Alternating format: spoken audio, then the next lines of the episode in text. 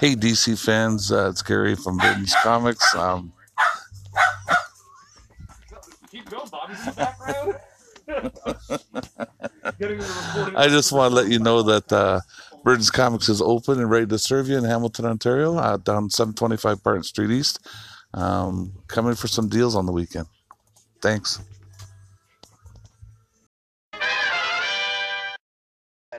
Q, the CW intro. My name is Felicisco Dibble Remoke. No, it's not. It's the Mise. And I was a regular Joe till I got hit with radioactive podcasting. Now, with the help of a two-time, two-time commentator of the year, I hel- I now help bring the world conversation about DC animated features instead of keeping count of penises that drip out of shorts on the bus. We are the fantastic furball, the Mise. What up? And uh, to my side here, my hetero life mate. Call it out. Let them know who you are, buddy. It is your, of course, two-time, two-time Courage Pro Wrestling Commentator of the Year. I am the Green Lantern of the Green Weed. How you do? I am Klowny J. How you doing, Mise? Almost forgot my I own am- name. Sometimes I do the same thing, man. I am one of those guys who often have to look to their health card just to make sure I'm still who I say I am. But uh, I'm doing pretty well. Um, you know, things are uh, pretty nifty. You know, it kind of rained out, so that was a highlight of the day. But I managed to get out, pick up some uh, new books along the way, and read a couple familiar ones too. So it's been a it's been a busybody. You know, how about you? What's your day been looking like? Uh, well, you know, anyone that knows us know the father-in-law out here in Havelock owns his own honey company. So, you know, when I'm not kicking back watching my uh, videos and playing games, what we do is we go around with him and we help him with the deliveries and the pickups because those honey tubs are fucking heavy. So Absolutely. that- that's been helping fill our days basically in between everything. Uh, anyone that follows Sick Little One's Twitter at sick, at Sick Space Hair and whatever the fuck she's got her Instagram under knows that she got a great little package in the mail today. Uh, she got a dress delivered today, but it's not just a dress; it's like a little Red Riding Hood thing. So it's got a hood and it's a summer dress all in one. But it's uh, like that moon, Oh, moon and stars galaxy pattern all over it to go with her uh, her space hair gimmick. You know. not too shabby. You know, nothing like some class from the cosmos. So it's uh, it's bound to be a good fit. I'm gather she's enjoying it a lot. Oh yeah, uh, already wore it out today. You know, she gave it a little wash, wore it out. Breathes really well in the summertime, so she's quite happy with it. Well, that's especially good. You know, the sun's bound to be pretty harsh this time around, but uh, you know, as long as she's catching the shade, then all is good. Man, how has this heat wave been hitting Ham- uh, Hamilton and Dundas? Because Central City has the flash. Good point. Uh, however, how has the uh, overall bearing of the heat been for you guys out there? Uh, here, it's already hit degrees of 36 and 37. Yikes! Uh, we just actually started seeing like 30 to 33 out here, and uh, it's not that it, it's not that it's like you know a real scorcher. It's it's hot. You know, it's not as hot as the night Johnny V got married, but it's there. It's it's up there. And uh, speaking of hot weeks, uh, what did you pick up this week for your pull list? Oh man, uh, I was actually uh, just going through at the Indigo store. I managed to nab myself uh, new Justice League run, Volume Four. I believe it's called the Sixth Dimension, and I also picked up the hardcover of uh, DCeased. Um, you know, I didn't want to just uh, hunt down the individual issues or wait for individual issues to become available, and I just dealt with the uh, matter of convenience. You know, pick that up. I cannot wait for this exciting read. It's so far from what I've seen and read into it it's been a beautiful start and a beautiful story. Uh, very Marvel Zombies like when that first came out. It's that kind of feel. Also, when it comes to DCeased, uh, I was going to ask you this off air, but fuck it, we're on the air and rolling.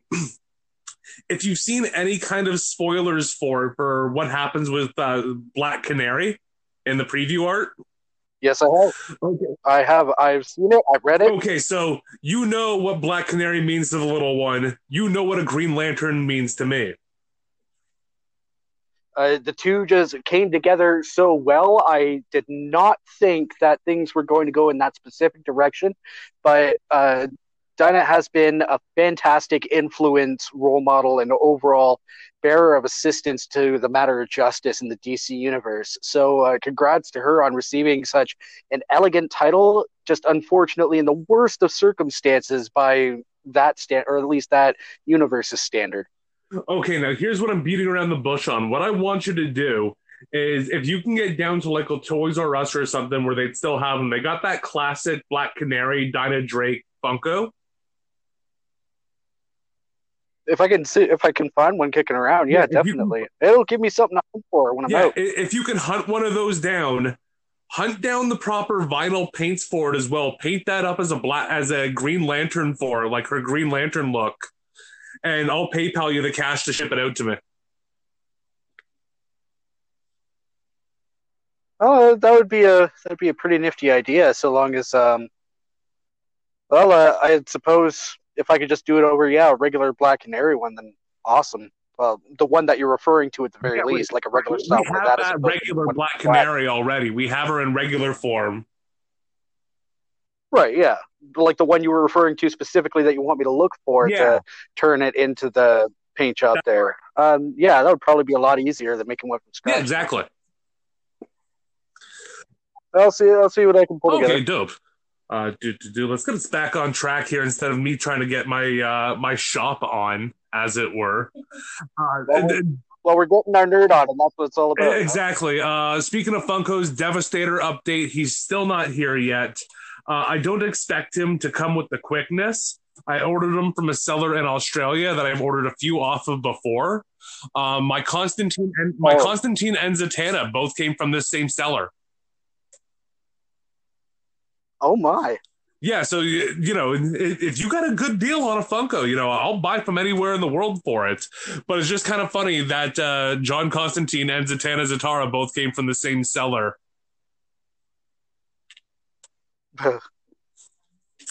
well, they sure didn't get up the same table. I'll tell you that. and, and of course, we will be talking more about those two characters in the future when their time comes. Uh, but today is all about the Justice League War. Oh yeah, the beginning pinnacle aspect uh, that began the New Fifty Two universe with a bang, mind you, in the form of violence, um, righteous duty, and overall image towards the Justice League, which is what they try and maintain and had a lot of trouble with. So this really expresses nicely on that factor at the beginning and then progressing through with their actions, people start to see and appreciate the heroes that they are, which is very important to them.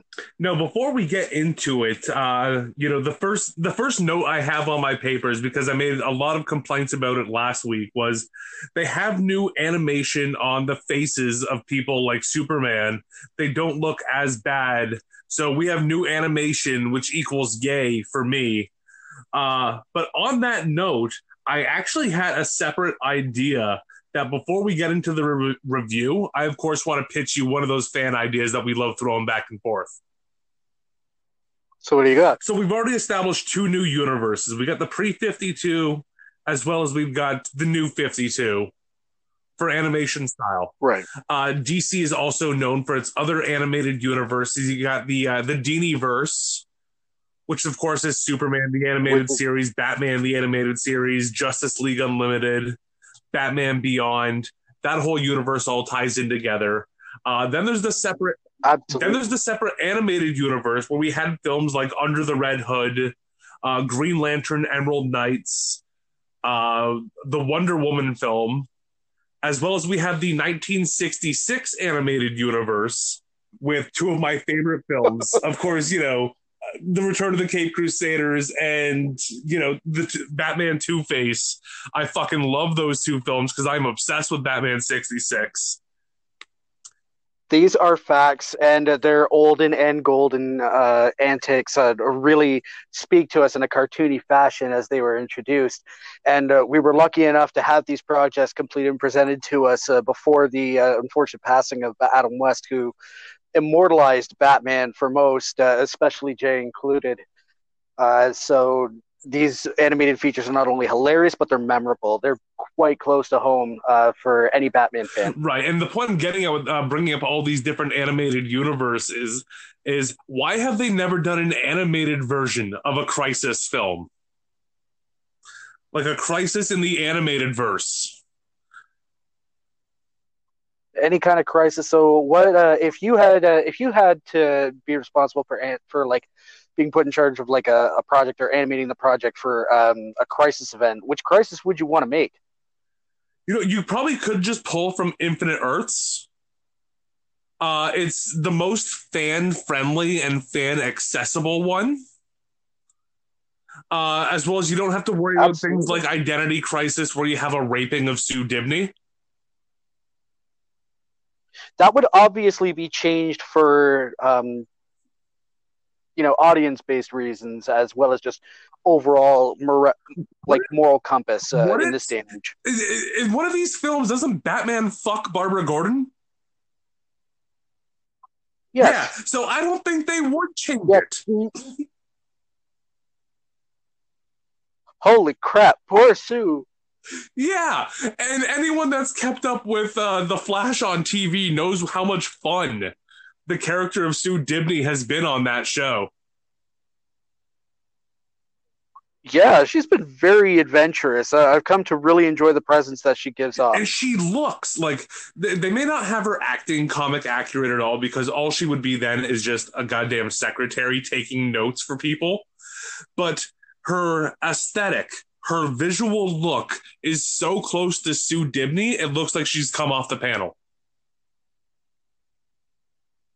Absolutely, absolutely. Um, if if anything, you could even have Sue Dibney be like the victim in like uh, the Flash series or anything like that, just to play on it, not stretch it out too much, and not even bother making mention of the horrific events that took place. Oh, no, even uh, dude, they have a female like the they have Doctor Light on the show right now with her, and when they had a scene with Doctor Light and Sue Dibney in it, I was just cringe, you know.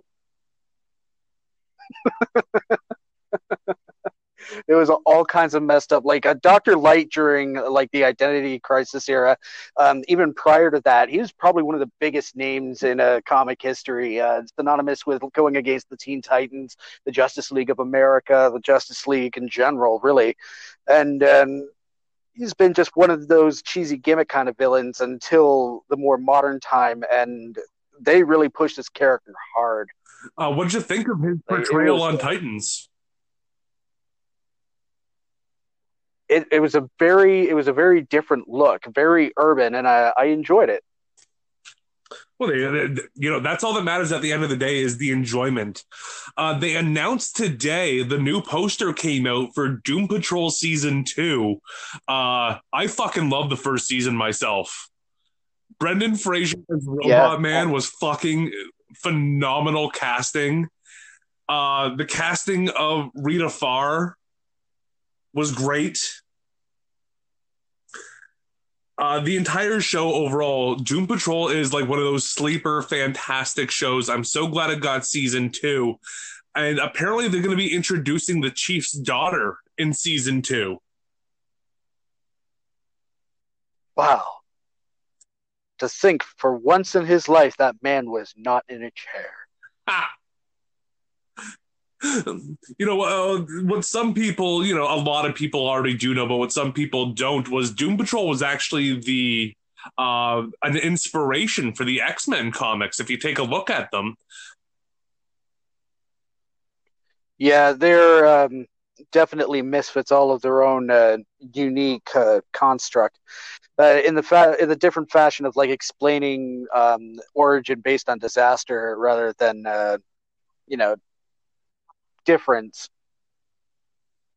It has, you know, a similar look, but a totally different like build up. Oh yeah, like aesthetically though.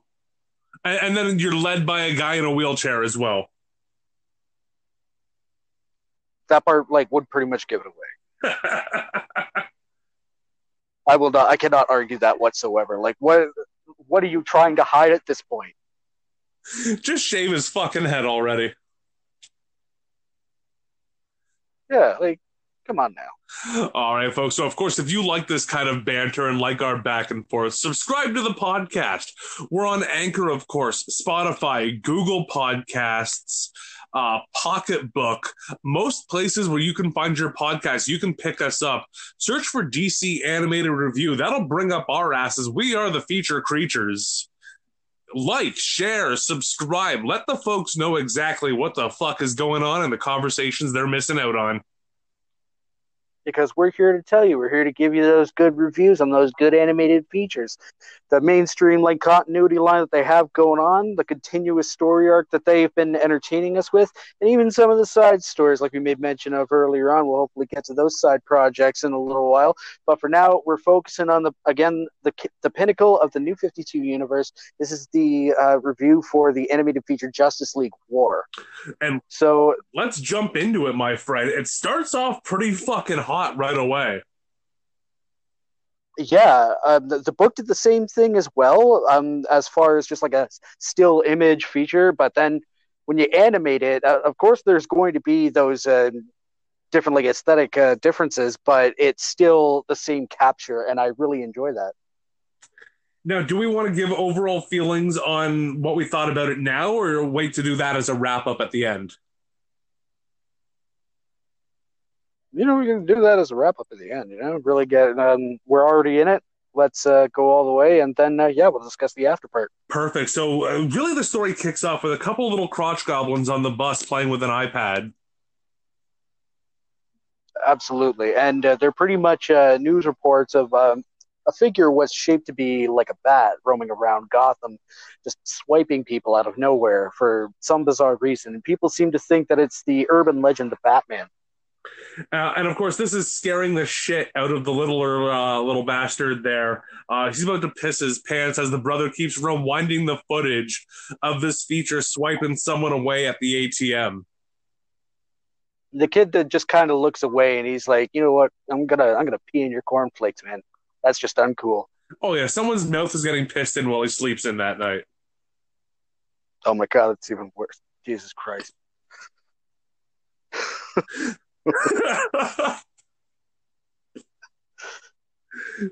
so we, oh, so we we get going and we realize that uh, you know uh, this beast is being pursued already by one Hal Jordan. He is, as we know him, the Green Lantern of Sector 2814. And uh, chasing this figure about, you know, trying to do what he does best protect the universe save the world that kind of thing. He owns in on the creature and of course uh, to our surprise surprise the creature is not in fact the batman. It is in fact an Apokoliptian parademon. Now i will say of the seven green lanterns of earth uh, I won't count uh, Jade for this con- for this grouping, uh, but I'll throw her in for yeah for the eight for the eight Green Lanterns of Sector 2814, Hal Jordan is by far my least favorite. Uh, he is even that Sorry, controversial opinion for a lot of Green Lantern fans. However, I think he's underwritten, he's overplayed, and there are far too many. He wasn't even supposed to be the chosen Green Lantern. The ring was supposed to go to Guy Gardner or John Stewart. However, it only had enough energy to make it to its other choice of Hal Jordan. So the ring was lazy. The ring was dying and needed a recharge and went to the closest person it could. Shauna is shaking her head right now at my nerdum. I can probably guarantee you, if one Joe Carpenter didn't bend over to pick up that quarter, he would probably be the Green Lantern right now. the ring's not going to double back. No sharp turns for this motherfucker. It's just straight ahead. Whatever, dude, you just hit flying around, you know? Like, yeah, if you do a deep dive, the ring only had enough charge to make it to its other choice of Hal Jordan. And that's why he was the one that got the ring. Yeah, who's to say Abin Sur's final words weren't "Oh Jesus, fuck a white guy." like this universe needs another white cop out there. TV has him. It's the comics' turn. oh, but yeah, we do see him. You know, he's slinging the ring, and this does remind us that the Green Lanterns never got their own film in this animated universe uh, their exact power set was made for animation And the fact that we didn't get anything, not a Sinestro Corps war, nothing, is a highway robbery, in my opinion. Uh, I do agree with you on that much, um, primarily because the Sinestro War was a key component pre and post uh, 52 um, for just the buildup of the overall color spectrum of uh, lanterns. It also would show you why this character is so important down the line. Uh, spoilers for Apokolips War. Apokolips takes out all of Oa, and we're left wondering why we should give a shit because the Green Lanterns have never been given a spotlight. Yeah, it, it's just Oa. They just needed a high profile name, you know, like just bringing Hulk Hogan to Monday Night Raw for no reason. Except for to spread racism. So uh, the Green, Green Lantern saves a pedestrian uh, and, you know, uses the old elevator trick to layer on the building. Her first reaction, I have to completely agree with. She looks at him and goes, How am I getting down from here? Elevator chick has a point. Uh, yeah, I mean, um, they didn't exactly show us that there was a kind of door on the roof or anything like that, or anybody for her to reach out to. He just kind of dropped her off, you know, wanted to make sure that she was okay, and because of her attitude, she got yeeted. You know, it took me until about month, it took me until a month and a half ago for my 11 year old nephew to explain to me what the fuck that word is. I think it sounds hilarious. I hear I hear all of the local youth like saying it either on the on the bus homeward bound or just you know out and about dilly dallying graffitiing. See, I wear headphones. I, public. oh man, uh, but yeah, no, she has this attitude to her, um, saying you know what's the catch and whatnot, not even bothering to you know thank her lucky stars she's alive, just a question the guy who saved her life with superpowers motives. So then we find out exactly what he's hunting, and that was indeed a parademon, which we saw in the post-credit scene for Flashpoint Paradox. They've now reared their ugly heads and are flying around Earth. Yes, Queen. Absolutely. Are, are you just speaking in memes now? I do my best. I'm going to change your name to the meme next week. We'll see what happens. I watched three minutes of YouTube memes. I'm invincible. Uh, so then we get introduced to our new Batman, and the first thing we realize is even though it was at the end of Flashpoint Paradox, it no longer is Kevin Conroy. We have a new voice actor playing the role of Bruce Wayne in Batman. Absolutely. Uh, and he, from there, has done a fantastic job in portraying the Dark Knight, both as Bruce Wayne and, of course, Batman. Uh, not only that, but the writing also kicks off and shows how intelligent Batman is right away, uh, even taking to the sewers so they're not noticed and stealing Hal Jordan's ring. Uh, absolutely. Um, Batman, of course, uh, intervening to question the parademon, who then, of course, continues to fight and run, fight and run, and that's what led them into the sewers. So at that point, searching for the parademon, you know, Hal is asking about Batman, trying to figure out who and what he is and everything like that. And he just comes up with a stupid question that he thinks will get him to spell, you know, the answer he's hoping for. Then, lo and behold, Hal is just completely baffled that a random dude would dress up like an air mammal and punch people in the face. Oh yeah, the notes I have here are Hal's a space cop, but Batman don't give a fuck. No, because he's all just like, well, you're right. I guess I don't have superpowers, but I got this cool new jewelry from your finger. What's it do? Uh, and then Hal totally dates the entire story.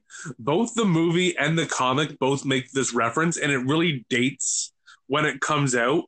As Hal Jordan makes a reference that Batman has to get home to drink his true blood. Which was a pretty hot reference back at that time because uh, True Blood was fairly popular as well.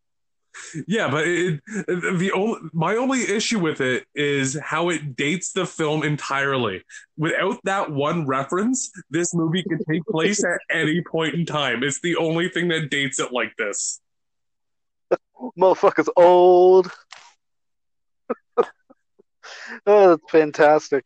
Uh, yeah, and uh, Bruce then uh, continues on to tell Hal that he's not a vampire, and oh, he just smirks again about being a regular guy. Yeah, he does make mention of the Kryptonian alien in Metropolis, showing that Batman has already started doing his research on other people. Of course, this being the kickoff to a new universe, we are left to assume a lot of things as these films go. And you will see as we come across certain people in the future that we're just expected to know these things about them. Yeah, um, that is a, especially a good reason as to why we should have had a Green Lantern flick, so that way we could actually be introduced to the pros like the like the prospect as to why Hal Jordan was chosen, like uh, what drove him to utilize his willpower as such, just pretty much like a new or like beginning origin style story for him even a little bit going into like a Sinestro War would be enough for us, just so we get that little bit of build and hype uh, for when he makes his Justice League appearance, just like every of the other heroes that we've seen so far. Yeah, as well as other Green Lanterns that pop up just randomly in the future. But that is a future Klowny and Mise problem. Let's stay on track with this.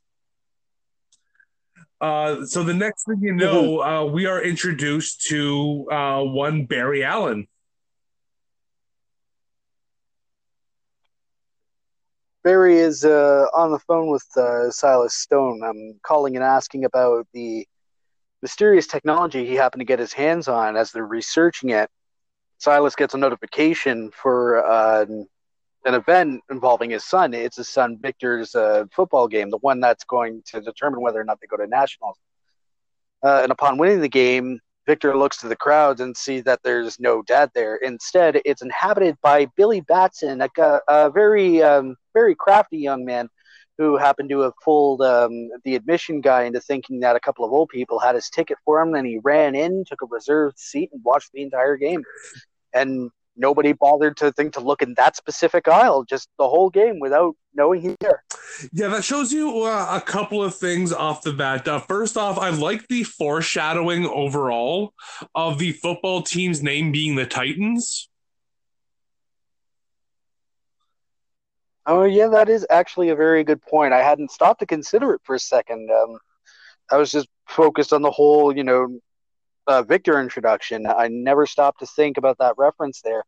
Cyborg being uh, one of the founding members of the Teen Titans, also um, a hard hitting player in uh, previous Titan roles as well, before coming into the Justice League at that. Uh, been featured with heroes from the Outsiders, the Justice League of America, and he's just overall a great addition to have, especially into a mainstream superhero lineup like the Justice League itself. And it also shows you the difference in personalities between one Shazam, who we'll see later, and Billy Batson himself, who's still just a young child who, you know, uh, we're led to believe he's come from a little bit of a rough life and he's used to sneaking around to get his way. How he lies to get in here, and then uh, later on, I'll bring it up again, but he does steal from Victor in the locker room. Absolutely. Um, he, t- he, took that jersey from him, uh, which was uh, pretty pretty swift and sneaky of him. But before we continue on with uh, bringing up Shazam more, I just want to remind those in case uh, to anybody who hasn't read the book yet, um, it's not actually uh, Billy Batson in that place. Uh, instead, in the New 52 comic book arc, it is in fact Aquaman introduced to the team first before Shazam is, is introduced later on in the series. That's right. Now, what do you think of the change in lineup for, you know, the storytelling purposes of this universe? At the time when Justice League War came out, I was a little disappointed because I didn't get to see the infamous panel come to life of the uh, giant, like megalodon, coming out of the water and swallowing like half of an army of parademons into the water um, with like this majestic um, just posture from uh, Arthur commanding the shark to come up and do that. Like he was just a badass the entire story arc, and during that frame, that time frame when he came out, everyone stopped thinking of him as the dude who talked to fish and the dude who commanded seventy percent of the fucking planet, which is just the most manly thing for Arthur Curry ever. Um, but uh, when I look at it today, though, I see it as a a beneficial aspect because Arthur, being uh, the powerful figure he is on his own, got the chance to express that in his own individual film. Again, you know, it's a shame about the Green Lantern thing, but the whole Arthur story, the inclusion of the Atlanteans and his uh, then membership into the Justice League was very monumental. So I really enjoyed the fact that they turned that into like a, an individual arc for him specifically. Now, when we get to the Throne of Atlantis in two weeks, uh, I'm going to throw down a challenge here. Uh, not just for myself to be accountable, but if you want to join me on this adventure as well, I'm going to watch both Throne of Atlantis as well as the Aquaman solo film. And I'll take some notes on both because th- there are a lot of similarities in the story of those two films. Uh, yes, there is. Um, some of the events uh, take place from um, the actual Throne of Atlantis, like story arc itself. Uh, I think that was uh, the third volume of the Justice League arc um, when it started the new 52 lineup there. They did the whole Throne of Atlantis thing after Aquaman was first introduced. That's right. So we will get uh, to that film in two weeks' time. Uh, of course, with next week being the son of Batman. But let's get back to this film. Our next introduction is we are now introduced to one Diana Prince as well as Steve Trevor. Uh, absolutely. Uh, Diana is there to slowly meet the president, and uh, I imagine tend to some sort of diplomatic issues that uh, were probably mentioned in the comic. I apologize, I can't quite remember at this point in time, but um, yeah, uh, she goes on to do that, and well, she gets bored. Well, before and uh, during the bored, the protesters, I want to bring them up. Uh, first off, oh, the, the first guy right. actually has a great point about the kind of damage that these heroes are causing throughout the nation.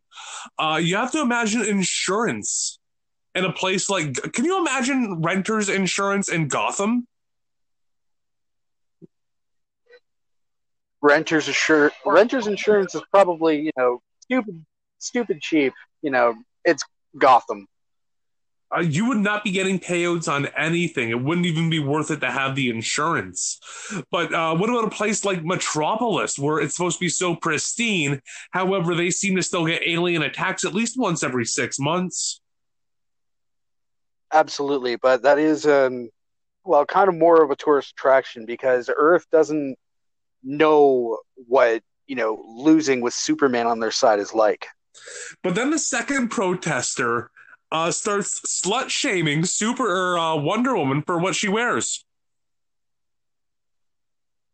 Yeah, like throwing on just like a random insult there really gave it away that it was more of a personal grudge that, you know, he just has to pay more tax dollars without, you know, thinking about the consequence and the details and everything else. He's just upset that he pays more money a year now.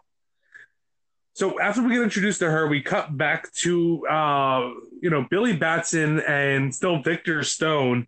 Uh, convenient that Billy was able to find the locker room as Victor was alone in there. But Victor gives him a nice little lesson, and it's almost a metaphor for later on in the film as he teaches Billy it's not just one man's job to finish things. People have to learn to depend on each other. Uh, absolutely. If I didn't already see the foreshadowing coming, I would have totally yelled out Brazzers and uh, just laughed hilariously about the issue because it just sounds a little off, um, you know. But then uh, you come to see things in the future, it, you know it's a superhero movie slash comic, uh, stuff like that. It, story writes itself. You know, after uh, Billy commits theft and leaves with Victor's jersey, uh, we cut back over to Batman and Green Lantern have now made their way over to Metropolis and are looking for Superman. Yeah, they're looking not even to confront him, but well, Green Lantern was at that point. He thought he would have to kick his ass for some reason instead of just seeing him as a hero that people has been viewing him as. or in some cases, other people, you know, like, like the Wonder Woman incident, not really agreeing with the aspect of uh, Meta is just roaming around, and then John Q. Taxpayer having to pick up the slack after. Uh, the one cool thing I, I want to point out is during this fight scene, we do get into a construction ground, which of course is owned by LexCorp Construction. You, you see, people really wonder why Lex is mad at Superman. Like, look at what he did in his backyard. He was just he's trying to build a jungle gym, and he just knocked down his jungle gym. And Lex is very sad now. He has no monkey bars.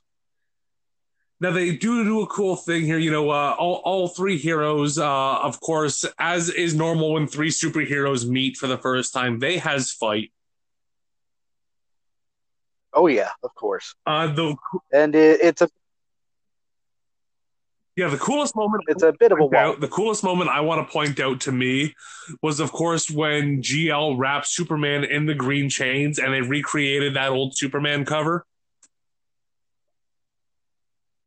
Yeah, and uh, even called out to it, uh, which was just kind of a hilarious and relatable impact. It was uh, pretty funny how he so easily just snapped out of him as well, and uh, well, finished off Green Lantern from there.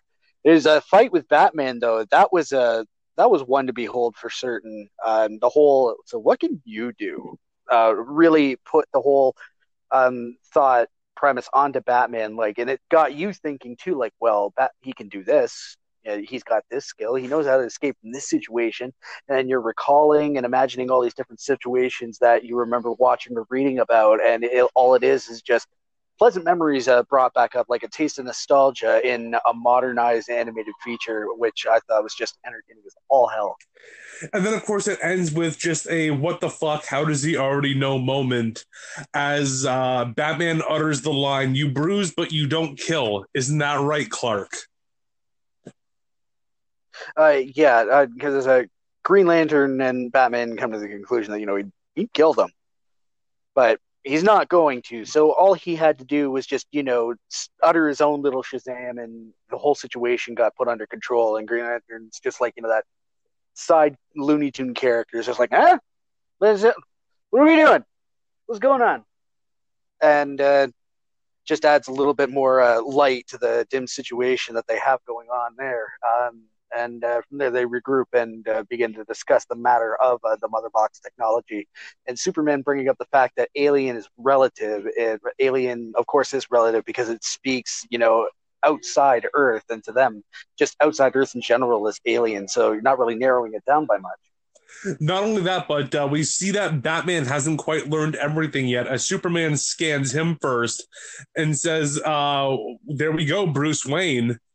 Calls him out on his identity. Whole- he probably assumed that with his power and capability, he would have means to find out, uh, even if it wasn't by X-ray vision. But now, seeing it up close in person, Batman's like, "Well, shit, he has X-ray vision." Yeah, so we all know Batman's next upgrade will, of course, come with those lead linings. That's gonna be a hell of a sweat fest. It's Batman. He's used to it. But then we cut over back to the uh, the daddy troubles between Victor and his dad, almost going to war with each other verbally. Uh, they're having a note because uh, Victor came to him with uh, proud and fantastic news that because of his great efforts of the football game, uh, Victor's team managed to win and they were headed to nationals, which is a big deal to Victor. Scholars looking to pick him up. That's a big deal to Victor. But for some reason, um, in lieu of his success, Silas simply just couldn't show the support that his son sought after. Um, some form of approval that he was looking for from his dad, showing, "Hey, look what I did," and he's like, "Yeah, well, in comparison, we're gonna make this a contest here. Uh, what I'm doing just makes what you do look like shit," and that just shattered Victor's world at that point in time. And he had to hear it for himself, and he had to ask it for himself as to whether or not Silas would ever make an appearance at any of his games. And Silas was just like, no. and he just pretty much snubbed him. I mean, by any means in any circumstance, I mean, that would hurt, especially to uh, a young man like Victor who's worked so hard to achieve what he has, uh, doing what he loves. And uh, that really uh, set a whole milestone off there because Silas then proceeds to ignore Victor as mentioned, and it it just throws him off the handle. You know, something snapped in there. So he rips a mother box out of the. Uh, I'm guessing like a gravitational field that is holding, and from there, simultaneously around uh, the world, around these various cities that these mother boxes are planted, they start ringing faster and faster until uh, finally, uh, whether they're thrown, held, wherever they are, they expand with a fiery boom and open up uh, various portals there. And of course, uh, back with uh, Batman, Superman, and Green Lantern, um, while doing that, Hal just wanted to bust the damn thing open, and Batman reminding him how silly that would be because of uh, them not knowing about its operation or anything like that. And hearing it start to do that on its own, and uh, they having to move it away so they don't get caught in any fiery explosion. Victor, not so lucky. Yeah, he really was dumb grabbing onto a ringing mother box. Obviously, he could tell that this alien technology was doing something. Uh, he's in university. He should be smarter than that. Absolutely. So him turning into cyborg is his own damn fault. Uh, yeah, that was very silly on his part. I gather, I gather that he's emotional. Uh, again, you know, bringing up the whole factor of what his father just did to his mentality is just awful. But you know, you still got to think that you're still in a building where they're experimenting with foreign metals and alien objects, and you just with your bare hands out of the blue just start grabbing at shit. What is the matter with you? Uh, and of course, we get a nice little uh, a cameo because we don't really see the character in the future again. T.O. Morrow was one of the scientists on the project. Uh, huge, quite huge. Uh, it would have been cool to see the league take on Amazo at one point. However, we never got that. Uh, no. Um, we did, however, get various uh, appearances and likenesses of Amazo from previous like animated features and episodic series, things like Young Justice, um, of course, uh, the Justice League series, as well as um, what was there? One of the Batman ones, Under the Red Hood, where we got that brief fight scene with Amazo. Neil Patrick Harris played Nightwing. It's a fantastic movie. Um, but coming back to everything, though, it would be a great ways to see like a Professor Ivo appearance and more T.O. Morrow in like a 52 animated feature. You know, they're great inventors. They're some of the most powerful scientific minds in the DC universe. Um, I really enjoyed seeing him there in Star Labs working with Silas Stone. It was a really nice compilation of smart minds. Uh, of course, he also got a couple of shoutouts in the CW universe. Uh, Deathstroke's boat on Lian Yu, or not Deathstroke's, but the, the boat with the Mirakuru uh, was called the Amazo, yep. as well as an Amazo robot made an appearance in one of the crossovers. Oh, of course. So there, you know, there's a lot more Amazo references than we like. For sure. And then we start seeing the uh, the first version of Cyborg, where he just looks like a giant metal tank.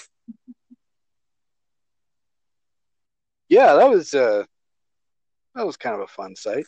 Uh, of course, you know the cybernetics and the robotics are starting to be integrated into his brain, which again leads me to believe they missed another opportunity by not doing a uh, a film with the Earth Three characters in which uh, Cyborg could have been overtaken by Grid.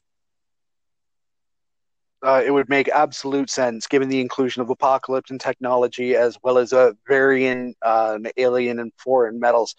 They could be from the multiverse, they could be from the dark multiverse, they could be from Thanagar, they could be from anywhere DC has a different name for a metal. And that could be what Grid is compiled of or created of uh, in the movie. The Crime Syndicate had a powerful influence in the pre 52 universe. And uh, even up to this point in time, uh, when they were introduced in the Forever Evil arc, uh, they were fantastic. They were monumental. Uh, I would have also appreciated an updated animated feature or at least cameo appearance by these characters. Yeah, we did get to see the characters in the Justice League Crisis on Two Earths film, where one of the Baldwin brothers played Owlman. Owlman uh, was voiced by James Woods. Okay, uh, one of the Baldwins was someone in that film. Uh, I think I'm he might have been uh, either either Superman or Ultraman. I'm pretty sure. Okay, But yeah, I, I could I could be wrong. I don't quite those characters. Uh, there's actually a bit of controversy with those characters. We'll put a pause on the review. I want to get your opinion on this. Uh, I've seen online that Superwoman in that film is credited Yeah. as either or that universe is Diana Prince, or because she's leading over General Zod, Uncle Dudley, and Kid Shazam, that is supposed to be Mary Marvel. You know, I would still uh, lean on the whole Diana side there. It has a, it just has a simpler factor rate. You know, just um, recalling for immediate members of Justice League opposites. Um, your doppelgangers, of course, you want to keep as close to home, but you know, still different. Yeah, I, that's my belief as well. I just wanted to run that fan theory by you because I thought it was pretty cool. It it is cool because you never know which of these uh, twists and turns are actually going to become a reality. As uh, the DC uh, the DC writers, uh, they definitely pay attention to this kind of stuff. Uh, otherwise, we wouldn't get you know meme references or comic book based references in these feature films, whether animated or otherwise.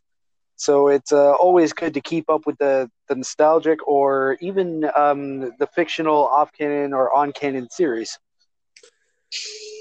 Which you know, using Mary Marvel is a great segue to get back into the film because we cut back to Billy Batson arriving at his foster home, and he's greeted by Freddie and Darla. That is uh, two out of the, the five children, I believe. Um, I think that's including Billy, so I think five in total. I want to say no, there's six kids. There's six. Okay. Yeah, one for each letter of Shazam. Oh, you know what? I never got that reference. Pardon me. Uh, you know, I, I put my uh, I put my uh, nerd card up on the line on that one. I never stopped to think about that reference. Um, primarily because I'm used to only focusing on either uh, one or the other of like uh, Billy or Freddie or Mary in regards to being individual uh, Shazam powered users. Yeah, there's actually a nice little Easter egg at the end of the film that kind of addresses that. Before we get to, you know, the the psychic caterpillar Mr. Mind, which I thought was a great introduction for him. Uh, they're all sitting on the thrones and they look to the empty one, which of course, as we know as comic fans, belongs to the owner of Black Adam. But it's the exclamation mark in Shazam for the seventh throne. Oh, no, just thought I'd Hmm. throw some nerd out on there for you. that's a good way to look at it. I actually really enjoyed the Shazam live action film. I enjoyed it more than I thought I would. And seeing literally the corner store that the wife and I used to go to daily in that film was a double added bonus. Absolutely. And uh, if any of you guys uh, out there know Hamilton, Ontario, then you'll know the area. It's Barton Sanford. And uh, I just happened to recognize the sheer view of it. I used to walk down uh, that street, like, you know, all the time, going to and from pl- friends' places, uh, making my way to, like, Center Mall, like, on foot or whatever, if I'm walking with somebody. But again, that was in my youth. Today, if I climb up the stairs, I need an ambulance immediately. it is the one reason I'm glad we don't have our old apartment on Main Street is those two flights of stairs straight up. Jesus Christ. I will I will lift I will throw it into space, damn it. Never again. But back to the uh the household, Billy's a fucking dick to his stepbrother and stepsister here. Or foster brother and sister. Absolutely. And uh, as we may have seen in um, you know, previous interpretations, it's not even anything personal. Billy just doesn't want to get attached only to be tossed around from different home to home kind of thing. But um, yeah, even still, he was a total douche canoe um, when uh, his siblings were there worried about him and uh, just overall happy to see him. Um, they're trying to be nice to him, communicate with him, and everything like that. And they explained to him at, one point after you know him being a smartass that hey, dude, we're worried about you because there are apparently like dried up pea faced monsters that are just kidnapping people and shit. We just wanted to make sure you were safe. And he's like, you don't have to worry about me like at all. Uh, and speaking of those dried up pea faced monsters, one shows up towards their backyard, which prompts Billy to run out there and uh, join the fight. He is quite angry that his uh, favorite Superman shirt got dirty, so uh, he decided to pick up a bat in the backyard, say his magic word, and just kablamoed a, a parademon right in the face with a Louisville slugger. Uh, of course, that's also revealing to both Freddy and Darla who he really is, and something that never gets paid off in the future. Absolutely. One thing that got to me about it, though, was that uh, they did not seem as surprised as children their age would. No. They did. They didn't have a sharp expression of shock whatsoever. Like, did they know? Is that why? Are they still worried that even though he has these powers, he's you know under threat of what could possibly be a greater power than his own, or are they just you know it's just an animated concept uh, of the image? Uh, I'm really tossed between that, and I'd really like to know like what's the situation on their expressions here. Uh, but of course, you never need to worry about that again because in the rest of the how many films, we never see the Batson household again. Nope. Kids probably got uh, blamed for, you know, wrecking the yard. They got shipped off to private schools, and that's it. They were just retconned. So then, of course, we do see the giant battle is beginning and little teams are starting to form. Uh, yeah. Um, one uh, dynamically was the Superman and Wonder Woman uh, random team up when uh, the president was being evacuated from the White House. Um,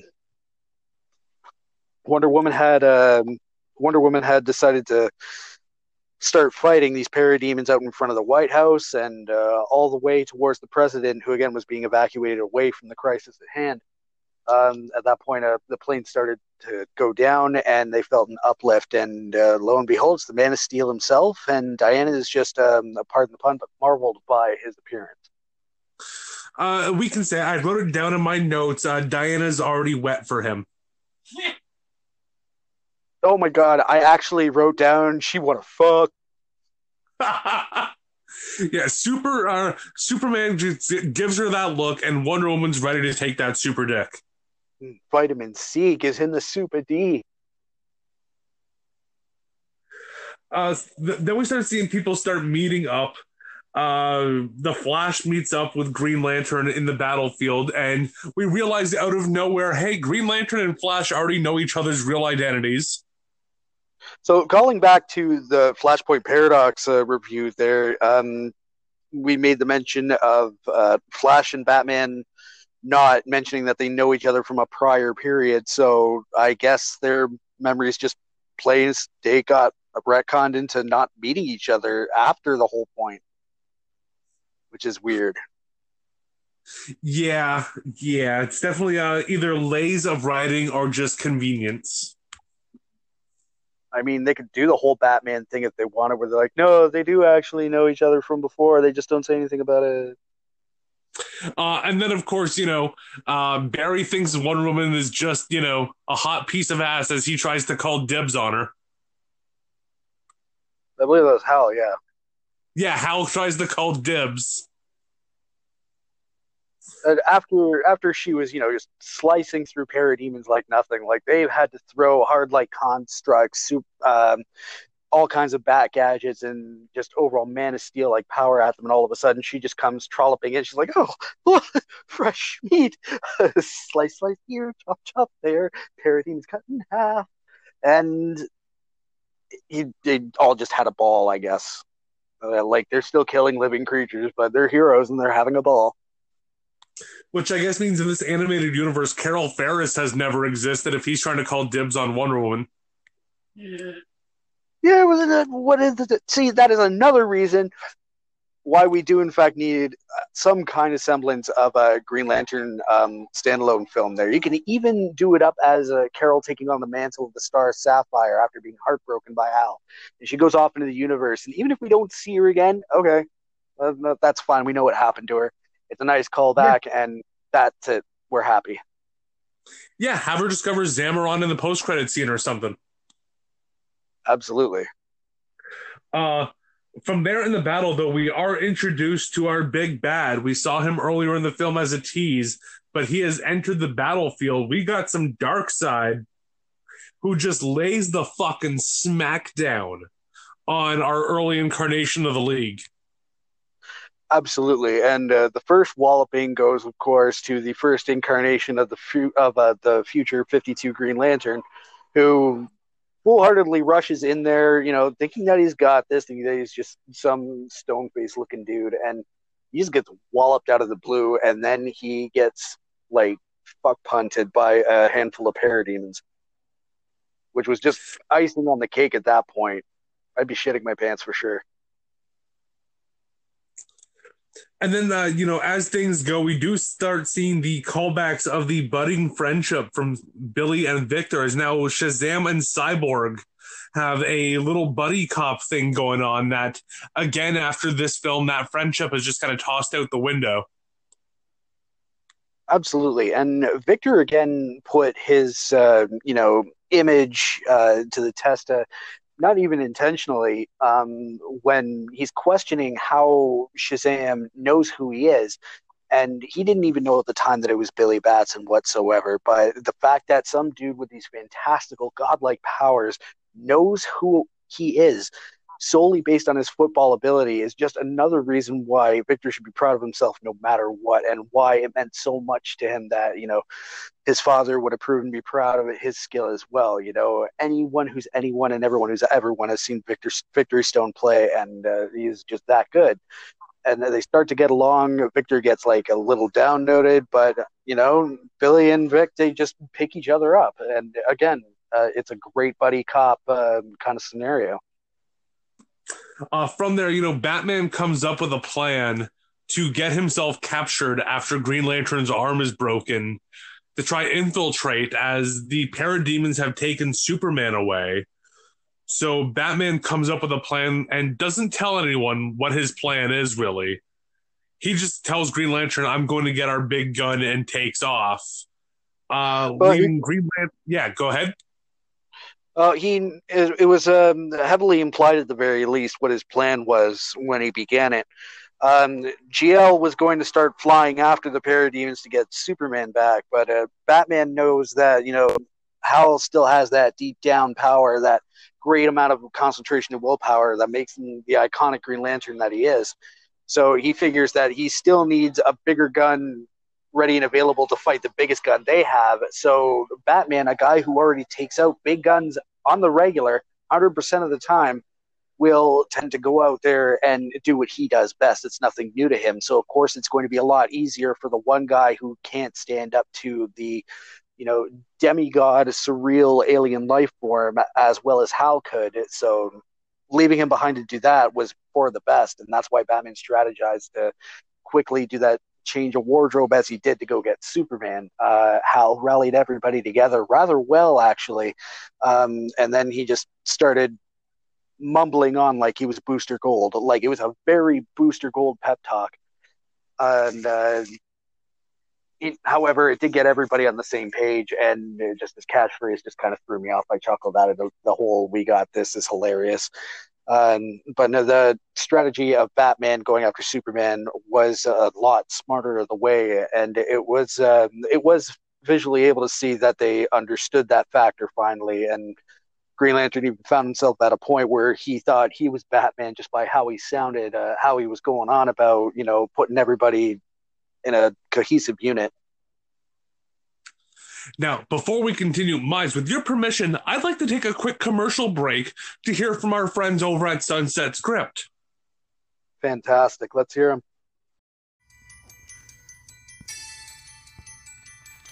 Do you like horror, sci fi, superheroes, comics, and adventure? SunsetCrypt.com has you covered. With reviews and articles. Two associated podcasts. Hot damn! Topics on a ton of bullshit and all geekery grounds with Crypt Keepers Curtis Sturrock, Steve Brown, and Jeff Smith. SunsetCrypt.com. Only the reader knows what awaits them. And we are back from our quick commercial break.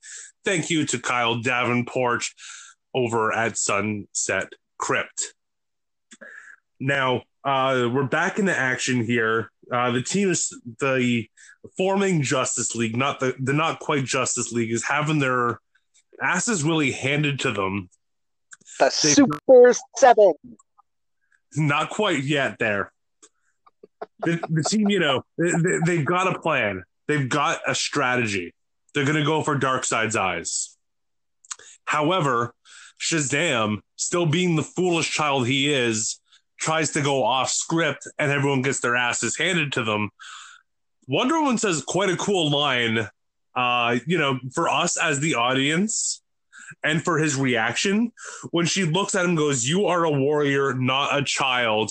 And he just kind of shrugs, puts his shoulders down, looks to the ground. Yes, ma'am.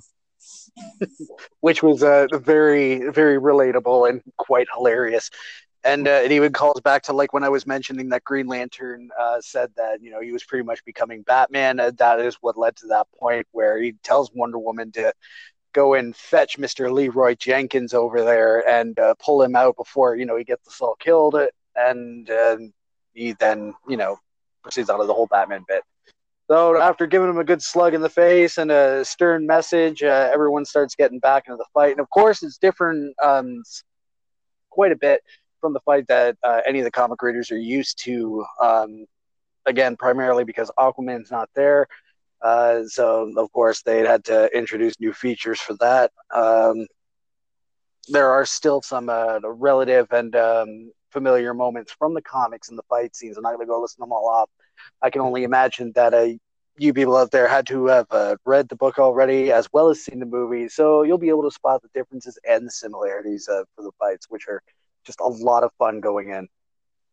Now, the one thing I thought both the book and the comic missed out an opportunity doing was we know that this invasion is not just happening where our central plot is, it's a worldwide invasion. I think both missed an opportunity on not showing some of the different heroes that we'll meet and some that we won't down the line, perhaps around the world fighting these off. Absolutely, because uh, established. Oh, and we, yeah, we learned the Titans have already been established later on down the line. Oh, of course. So uh, let, let's see a shot of them fighting things off. Uh, we meet different leaguers in the future. Let's show some of them fighting things off. It wouldn't be a bad idea to you know um, introduce the kids in that fashion um, even though they do already have like a, a fantastic uh, origin in that cinematic universe.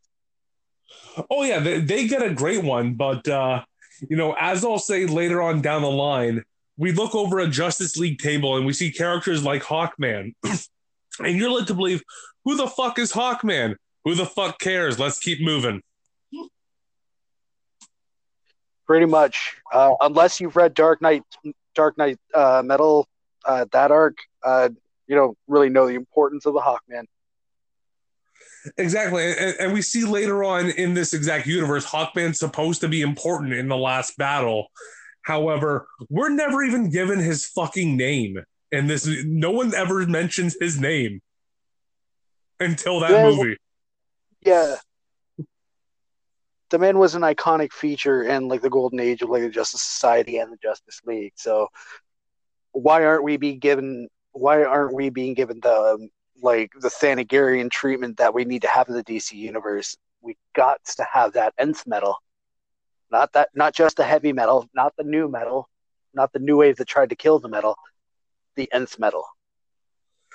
Uh, of course, we do see Cyborg is starting to upgrade and get to know his programming more as Batman, just without a hiccup in his plan, just infiltrates, looks at, okay, this control panel, here's the power button,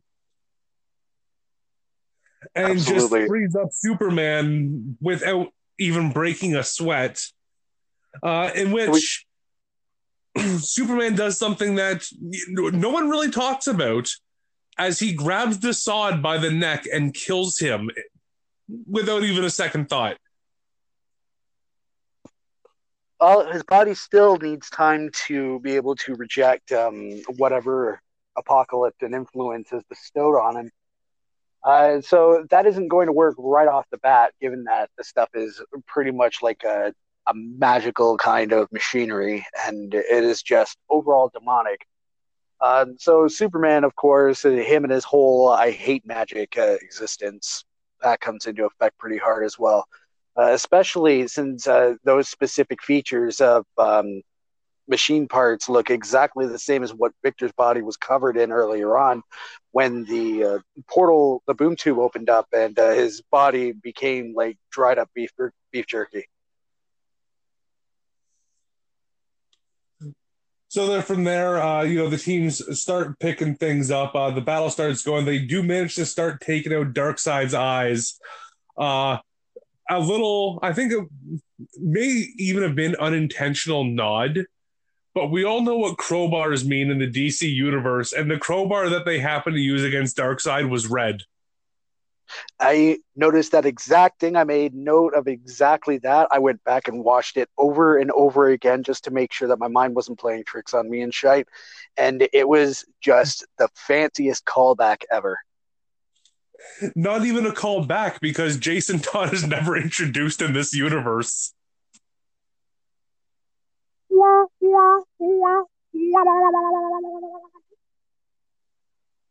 Uh, we shoot back up to Apokolips. The uh, mind control still taking advantage of Superman. We got ourselves a little BVS action. Oh yeah. Uh, you know, the only BVS note I put down here was remember the time my parents won passes for us to go see that movie before it came out in theaters? I believe so we went with my uh, my uncle drove us up to Silver City. They had won four oh, passes at the casino. That's right. That's right. What a outing that was. And I think that's all that needs to be said about the live action film. Uh, absolutely. Um, I'm not gonna lie though, I really enjoyed Ben Affleck as the Batman in that movie. So did I. Well, he had the right look. He had the gravitas for it. He had a, he had everything but the direction it needed to go in. And as anyone that's seen Mallrats knows, he's no stranger of entering a Batcave. Well, he does like to drive his Batmobile into a very uncomfortable place. oh man. I love I love Mallrats. Yeah, uh, if you have Amazon Prime, it's on there. Oh, I just actually got that. I didn't know it was on there. Oh yeah, man! They, they even have Jay and Silent Bob reboot on there. Have you seen that yet? Uh, no, I have not. Okay, when we're done recording tonight, I want you to sit like smoke a fat one and watch Jay and Silent Bob reboot. Sounds like a good idea. I can do that yeah text me your thoughts when you're done. There is one scene that as someone that has known the journeys of the characters and the actors try not tearing up at one scene in particular. Oh god dang it. Now i uh, let's get through here. Uh, there was a T-shirt. Uh, there was actually a Superboy T-shirt that you could see hanging up in one scene, which I made note yeah, of. Cool. Uh, the boost of power needed for Cyborg came from the Shazam lightning bolt, revealing himself to be Billy Batson of Victor Stone, which really completes their friendship arc throughout this film, which I thought was nice yeah, I thought that inclusion was um, pretty boss as well. You know, it really put a cinch in on uh, their friendship. Their chemistry that was orchestrated uh, throughout the movie was fantastic. From the starting point in the locker room up until the future interactions, fighting with Darkseid, it was um, just straight gold for them. Uh, right back to the callback of the hell of a catch line. uh you know, from there, you know, the heroes are victorious. Cyborg is able to use the mother box technology within himself to open the boom tubes and send everybody home. And uh, leading up to the point, of course, of uh, Victor Stone finding out who Shazam actually is and not telling anybody, thankfully. Uh, we then cut to uh, they're all being celebrated. They're at the White House. Uh, we get a couple of nice little nods and cameos That was we see Lois Lane and Jimmy Olsen, of course, reporting for the Daily Planet.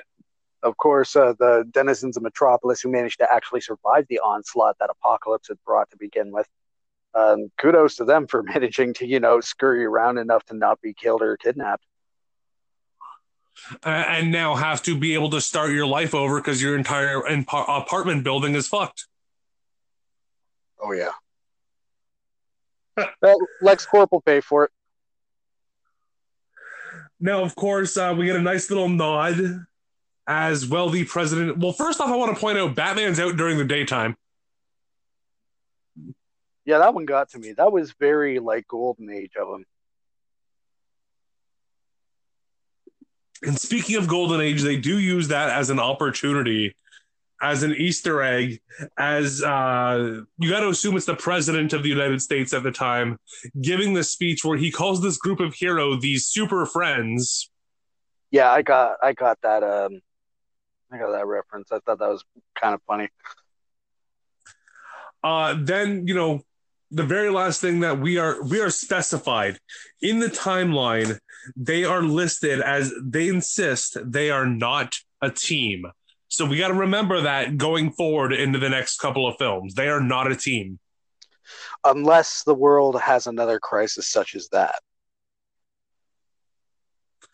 uh you know then we get some really nice credits they're really stylized and of course did you remember to stay through for the bonus scene this time Oh, I did actually see that bonus scene, yes, but I also want I want to recall back to what they were officially calling themselves.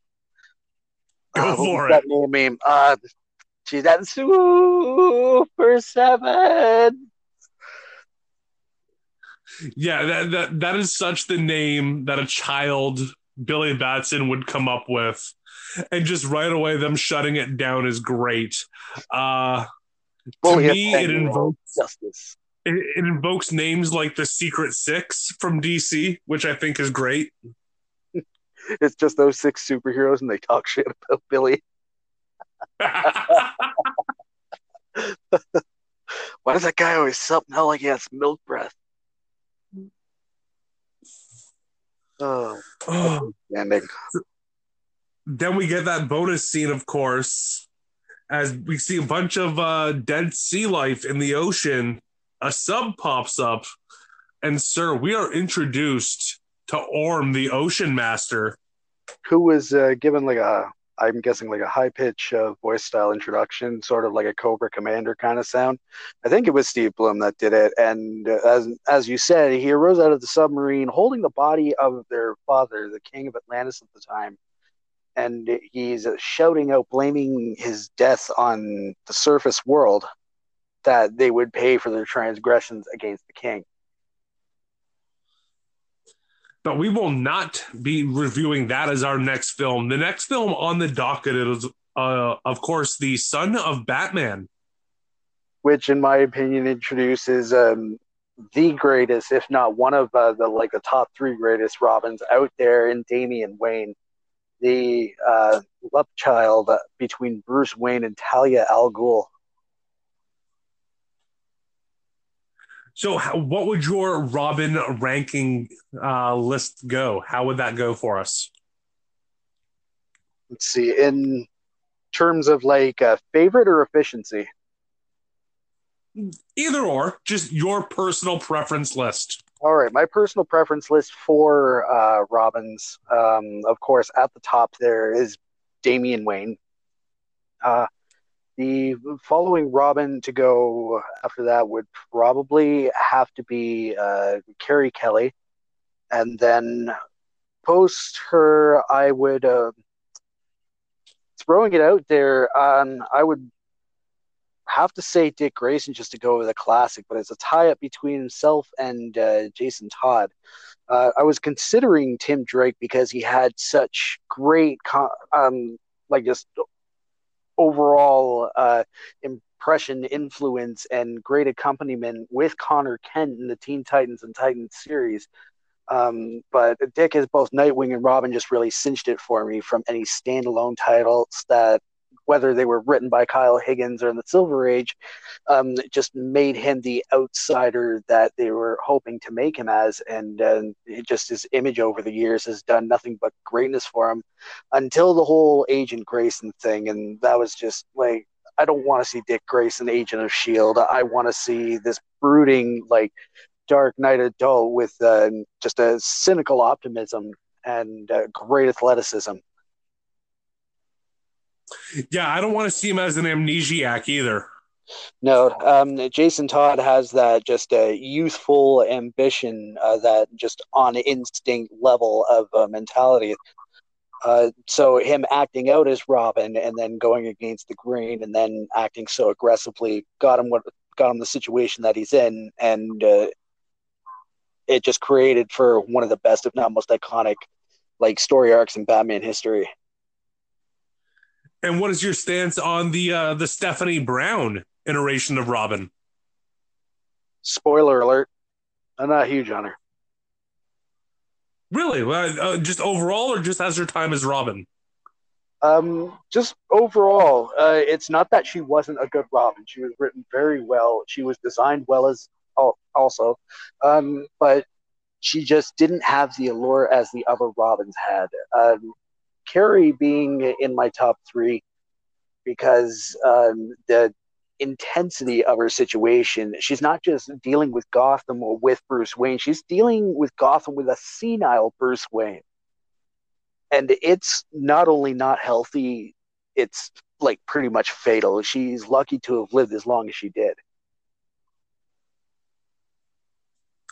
And speaking of different universes and uh, iterations, uh, did you catch the live action shows this week?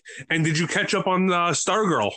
No, I can't find where to watch it. I because I'm in Canada, I can't use the damn CW app. Confounded technology restrictions. I'll tell you, back in the day, I just had to press a button and the channel just showed up, and I could see the TV guide. All right, I'll send you some nefarious means in which to watch it. Is this where is this where I do the dun dun dun thing? But quite possibly, go for it. Dun dun dun. Okay, well, I will let you know on uh, Stargirl. We got a couple of deep cut references and name drops. Uh, both Hawkman and Hawkgirl were referenced, as well as Johnny Thunder.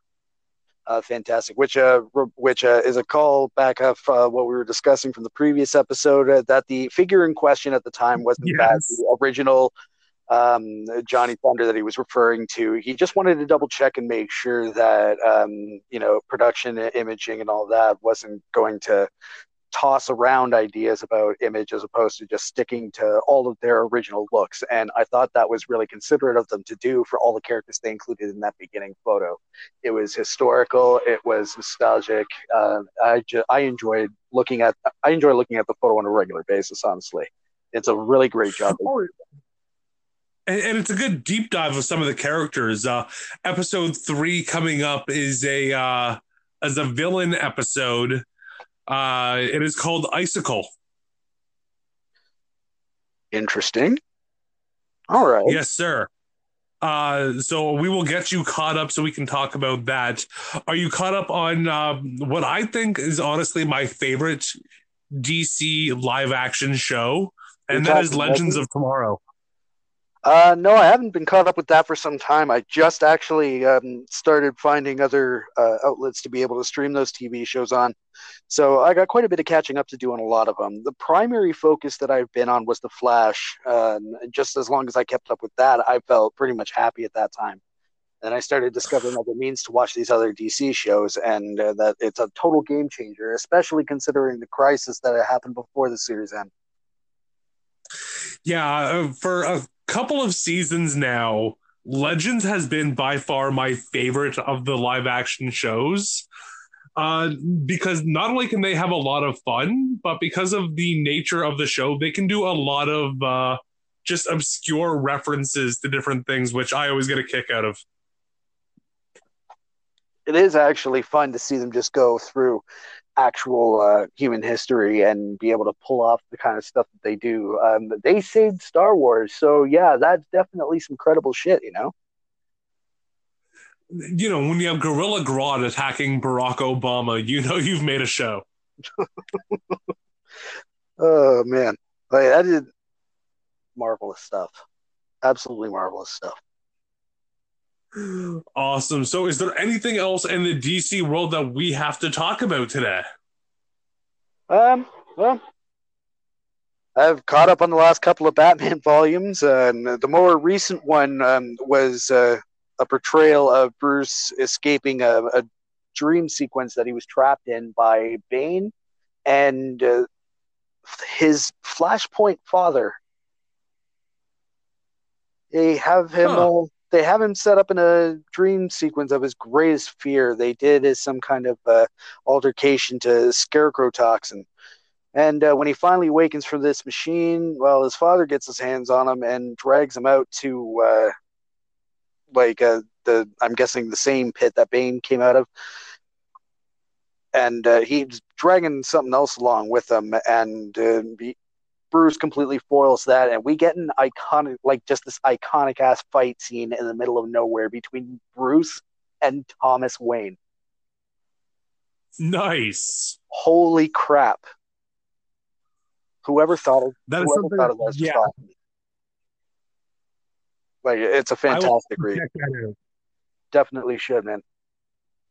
But uh, aside from that, and just kicking back, watching them same DC animated features. Uh, turns out uh, I can play DC Universe Online on my Switch, and uh, it's not bad. You know, you get through the whole queue, and you're good to go. I should pick that back up. I haven't played it in a while. The, the couple of times I try, I don't see anyone else on there. I wonder if it's because you know I no longer have the premium on there. that may be the case. Um, apparently, uh, according to like some online rumors, that they're apparently dropping the price of it. I don't know if it's dropped right now, so I would double check that just to make sure. Uh, even if it's not, still grab a year's worth of it. Considering the time we're going through right now, it's never going to hurt to be able to go through each individual month, getting a free game that you don't have to spend money on, and being able to play online with other people with your favorite games at that. Whether it's uh, wrestling, DC Universe Online um, if you play fighting games like I do, or any other kind of like anime style based games or anything like that, it's uh, a great network overall to work with. So yeah, definitely get like the PlayStation Plus back up and going. Yeah, and I still have the uh when I logged in, I still run my league too. I still run the Earth 3 Heroes League. Huh. I, I don't know if it's got any members aside from myself. However, I still run it, so I've got the entire base to myself. Hey, yeah, man, that's all you then. Um, aside from that, the only thing in comics I want to question, I haven't been able to find an answer on it yet. Sure, what's that? What? Tell me what you can about the Gold Lantern. well, I'm so glad you asked, Jay. I don't know a fucking thing about that at all. Damn you, Sharktopus. uh, but no, uh, that definitely sounds intriguing. A gold lantern. It's a very Power Ranger esque. I definitely want to look into that now. Yeah, it's uh apparently in the uh Legion of Superheroes book. In the future, they have a gold lantern. Oh, interesting. Holy crap. That means there'll be like a Yeah. platinum one, there'll be like a silver one. We're gonna get a whole fucking ninja force, fucking Green Lanterns.